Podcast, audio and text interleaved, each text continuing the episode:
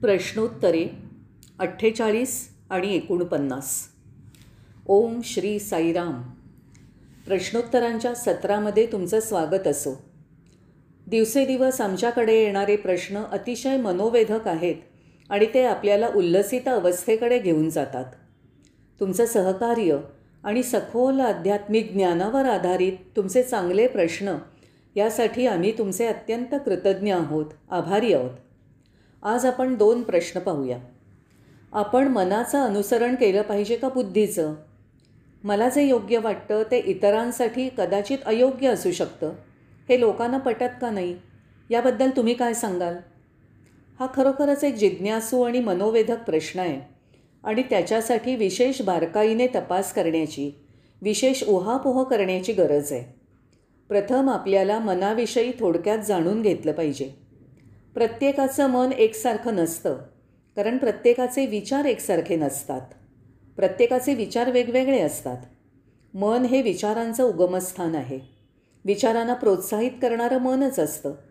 मन हे विचारांचं जन्मस्थान आहे.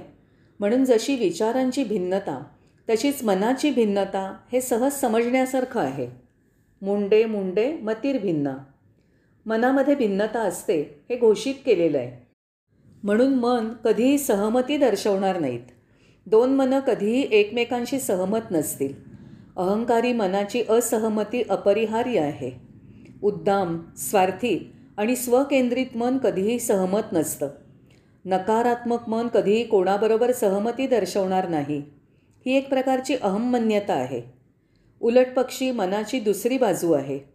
अजिबात चर्चा नाही चौकशी नाही. ते दोन्ही बाजूने माना हलवतात सृजनशीलता नाही स्वतःचं विशिष्ट मत नाही आणि हे सुद्धा चुकीचं आहे. आपल्याकडे दोन प्रकारे कार्य करणारं मन आहे. एक नाकारणारं आणि एक स्वीकारणारं. एक आहे सकारात्मक मन आणि दुसरं नकारात्मक मन. दुसऱ्या शब्दात सांगायचं तर मनं एकसारखी नसतात. आता आपण बुद्धीकडे वळूया. बुद्धी जिला विवेकशक्तीचं वरदान आहे आणि जी पारख करते निवाडा विवेक तारतम्यभाव ही सगळी बुद्धीची गुणविशेषणं आहेत. सर्वांची बुद्धी एकसमान असते का? नाही हे जरुरी नाही आहे बाबांनी म्हटलं आहे बुद्धीला दोन बाजू असतात. एक बाजू म्हणजे व्यक्तिगत विवेक आणि दुसरी बाजू मूलभूत विवेक. तसं पाहिलं तर दोन्ही विवेकच आहेत. पण जेव्हा बुद्धी स्वार्थ आत्मकेंद्रितता व्यक्तिगत लाभ व्यक्तिगत सर्व काही यावर आधारित भेदभाव करते तेव्हा त्याला तुम्ही व्यक्तिगत विवेक म्हणता. जे माझ्यासाठी लाभदायक आहे ते योग्य आहे. जे मला सहाय्य करतं ते अचूक आहे. ज्या गोष्टीमुळे माझं करिअर अधिकाधिक यशसंपादन करतं ती गोष्ट योग्य आहे. हे सर्व म्हणजे व्यक्तिगत विवेक. बुद्धीची दुसरी बाजू म्हणजे मूलभूत विवेक. मूलभूत विवेक म्हणजे काय? माझ्यासाठी जे चांगलं आहे ते इतरांसाठीही चांगलं आहे. जे इतरांसाठी चांगलं आहे ते माझ्यासाठीही चांगलं आहे. मूलत सर्वजण एकच समान आहेत. जे माझ्यासाठी चांगलं आहे ते तुमच्यासाठीही चांगलं आणि जे माझ्यासाठी वाईट ते इतरांसाठी तेवढंच वाईट. जे तुम्हाला हवं आहे ते इतरांनाही हवंसं आहे. जे तुम्हाला नको आहे ते इतरांनाही नको आहे जे इतरांनी तुमच्यासाठी करावं असं तुम्हाला वाटतं तेच तुम्ही इतरांसाठी करा. म्हणून इतरांना तुम्ही तुमचंच प्रतिबिंब माना. तुमच्या सर्व गरजा इच्छा आकांक्षा एकसमान असल्यामुळे तुम्ही त्या तुमच्या वैयक्तिक पातळीवर संकुचित करू शकत नाही. मूलभूत विवेक म्हणजे प्रत्येक गोष्टीस सदैव सर्वांसाठी एकसमान असणारा मूलभूत पाया मानणं आणि म्हणून सर्वांची बुद्धी एकसमान नसते. व्यक्तीमध्ये व्यक्तिगत विवेक असू शकतो जो स्वतःचे विचार वाणी आणि कृती यांचं समर्थन करत राहतो. व्यक्तिगत विवेक तुमच्या विचारांचं वाणीचं आणि कृतीचं समर्थन करतं. या उलट मूलभूत विवेक तसा नसतो. माझी वाणी सर्वांसाठी हितकारक असावी. माझ्या कृती सर्वांसाठी सहाय्यकारी असाव्यात. माझे विचार जनकल्याणकारी असावेत. सर्वे जना सुखिनो भवंतु लोका समजता सुखिनो भवंतु हा मूलभूत विवेक आहे. सर्वजणं असं तारतम्य ठेवत नाहीत. ते केवळ त्यांचा स्वार्थ आणि स्वहित जपतात. बुद्धीसुद्धा एकसमान नाही. आता या प्रश्नामधली दुसरी बाजू पाहूया. जे माझ्यासाठी योग्य आहे ते कदाचित तुमच्यासाठी अयोग्य असेल. जे माझ्यासाठी चांगलं आहे ते तुमच्यासाठी वाईट असू शकेल. का बरं? हा प्रश्न आहे. हे सर्व तुमच्या मनावर आणि तुमच्या मनाच्या वृत्तीवर अवलंबून आहे. तुमचं मन स्वार्थी असेल तर तुम्ही जे करता बोलता जो विचार करता तो योग्य आहे असंच तुमचं मन मानतं. जर तुमचं मन निस्वार्थ असेल तर ते सर्वांसाठी हितकारक आणि योग्य असेल तेच मानेल आणि निस्वार्थतेच्या दिशेने पावलं टाकेल. मन स्वार्थी असेल वा निस्वार्थी आपल्याला साधना करून त्याला निस्वार्थी बनवायचं आहे आणि म्हणून मनामध्ये सुधारणा घडवायची. मनाचं परीक्षण करायचं आहे मनाचा सखोल अभ्यास करायचा आहे मन कोणत्या दिशेने धावतं आहे हे पाहायचं आहे मनाची बारकाईने चिकित्सा हीच आध्यात्मिक साधना आहे. कारण ते मनच आहे जे आपल्याला परमेश्वरापासून दूर ठेवतं. हे मन म्हणजेच अहंकार. जो मला परमेश्वरापासून विलग करतो. म्हणून मनाचा बारकाईने शोध घ्या. मनामध्ये शिरून ते कोणत्या दिशेने जात आहे ते तपासून पहा. मनाच्या अंतरंगात डोकावून पहा. जोपर्यंत मनाचा लय होत नाही तोपर्यंत हा शोध सुरू ठेवा. मनाचा शोध घेत राहिल्याने एक दिवस मनाचा पूर्णत लय होईल. बाबांनी एक साधं उदाहरण दिलं आहे एके ठिकाणी विवाह समारंभ अत्यंत उत्साहात साजरा होत आहे. अचानक एक मनुष्य बाहेरनं येतो आणि वरपक्षाकडे जाऊन त्यांना विचारतो तुमची सगळी तयारी झाली आहे का? उशीर करू नका. मुहूर्ताची वेळ आली आहे असं तो जरा अधिकारवाणीने मोठ्या आवाजात सांगतो. वरपक्षाला वाटतं की तो ज्या पद्धतीने बोलतो आहे त्यावरनं तो वधूपक्षाकडील असावा. थोड्या वेळाने तो वधूपक्षाकडे जातो आणि तिथेही तो त्याच पद्धतीने आरडाओरडा करून त्यांना विचारतो अजून तुम्ही किती वेळ लावणार आहात? वरपक्षातली लोक तयार आहेत. चला लवकर. तुम्ही अजून तयार कसे नाही? गुरुजीही तयार आहेत. एवढा उशीर का करताय? मुहूर्ताची वेळ झाली आहे वधूपक्षाकडल्या लोकांना वाटतं हा वरपक्षाकडून आला आहे विवाह संपन्न झाल्यावर दोन्ही पक्षातली लोक भोजनाचा आस्वाद घेत असताना अचानक कोणीतरी विचारतं तो मनुष्य कोण होता?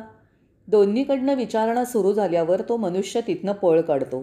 तो मनुष्य दोन्हीकडचा नसल्याने तिथनं धूम ठोकतो. या उदाहरणावरनं स्वामी म्हणतात जेव्हा तुम्ही मनाचं परीक्षण करू लागता त्याची वृत्ती कल लहरीपणा आवड नावड प्राधान्य पसंती नापसंती या सगळ्या गोष्टींचं परीक्षण करू लागता तेव्हा काय घडतं? विवाह मंडपातनं पळून जाणाऱ्या मनुष्यासारखं मनही नाहीसं होतं. मनाचा शोध घेणं म्हणजेच मनाला रिक्त बनवणं. दिव्यत्वाशी त्याचा योग घडवून आणणं. याचाच अर्थ मनोलय वा मनोनाश. मनाच्या अंतरंगात शिरून त्याचं परीक्षण करणं. काय करतंय ते पाहणं मनाचा शोध घेण्याने हे शक्य आहे. आणि तेही जेव्हा तुम्ही स्वतःकडे साक्षीभावाने पाहाल तेव्हाच हे शक्य आहे. मी इथे साक्षी आहे. माझं मन कसं कार्य करतं ते मला माहीत आहे. माझ्या मनात कशा प्रकारचे विचार असतात हे मी जाणतो. माझ्या मनातील विचारांचा ओघ मी जाणतो. जेव्हा तुम्ही साक्षी बनून किंवा आत्मा बनून किंवा चैतन्य बनून पाहता तेव्हा मन नाहीसं होतं रिक्त होतं. हा बोध आपण घेतला पाहिजे. मला वाटतं तुम्हाला हे स्पष्ट झालं असावं. खूप खूप धन्यवाद. आता पुढचा प्रश्न आहे. मानव म्हणून आपल्याला आध्यात्मिक ज्ञान प्राप्त करून घ्यायचं आहे का आपण मूलत आध्यात्मिक जीव आहोत? खूप छान प्रश्न आहे. त्याचं उत्तर द्यायचा मी प्रयत्न करतो. आध्यात्मिक ज्ञान म्हणजे काय? आध्यात्मिक ज्ञान हे आत्म्याशी आपल्या चैतन्याशी संबंधित आहे. हे वैश्विक चैतन्य म्हणजेच परमात्मा. तो सर्वत्र आहे सर्व व्यापक शाश्वत आहे अमृत आहे निष्कलंक आहे शुद्ध सत्व आहे. आध्यात्मिक ज्ञान म्हणजे आत्मभान वैश्विक चैतन्याचं भान. व्यक्तिगत आत्मा म्हणजे जीवात्मा आणि वैश्विक आत्मा म्हणजे परमात्मा दोन्ही एकच आहेत. हे सर्व ब्रह्मविद्या आत्मविद्या आत्मज्ञान आध्यात्मिक ज्ञान आणि तत्त्वबोध अशा वेगवेगळ्या नावांनी ओळखलं जातं. या सर्वाविषयीचं ज्ञान म्हणजे आध्यात्मिक ज्ञान. आता प्रश्न असा आहे की आपण मूलत आध्यात्मिक जीव आहोत का? याचं उत्तर अगदी सोपं आहे. तुम्ही आध्यात्मिक जीव आहात हे तुम्हाला कसं ज्ञात होतं? तुम्ही आध्यात्मिक आहात हे कसं समजायचं?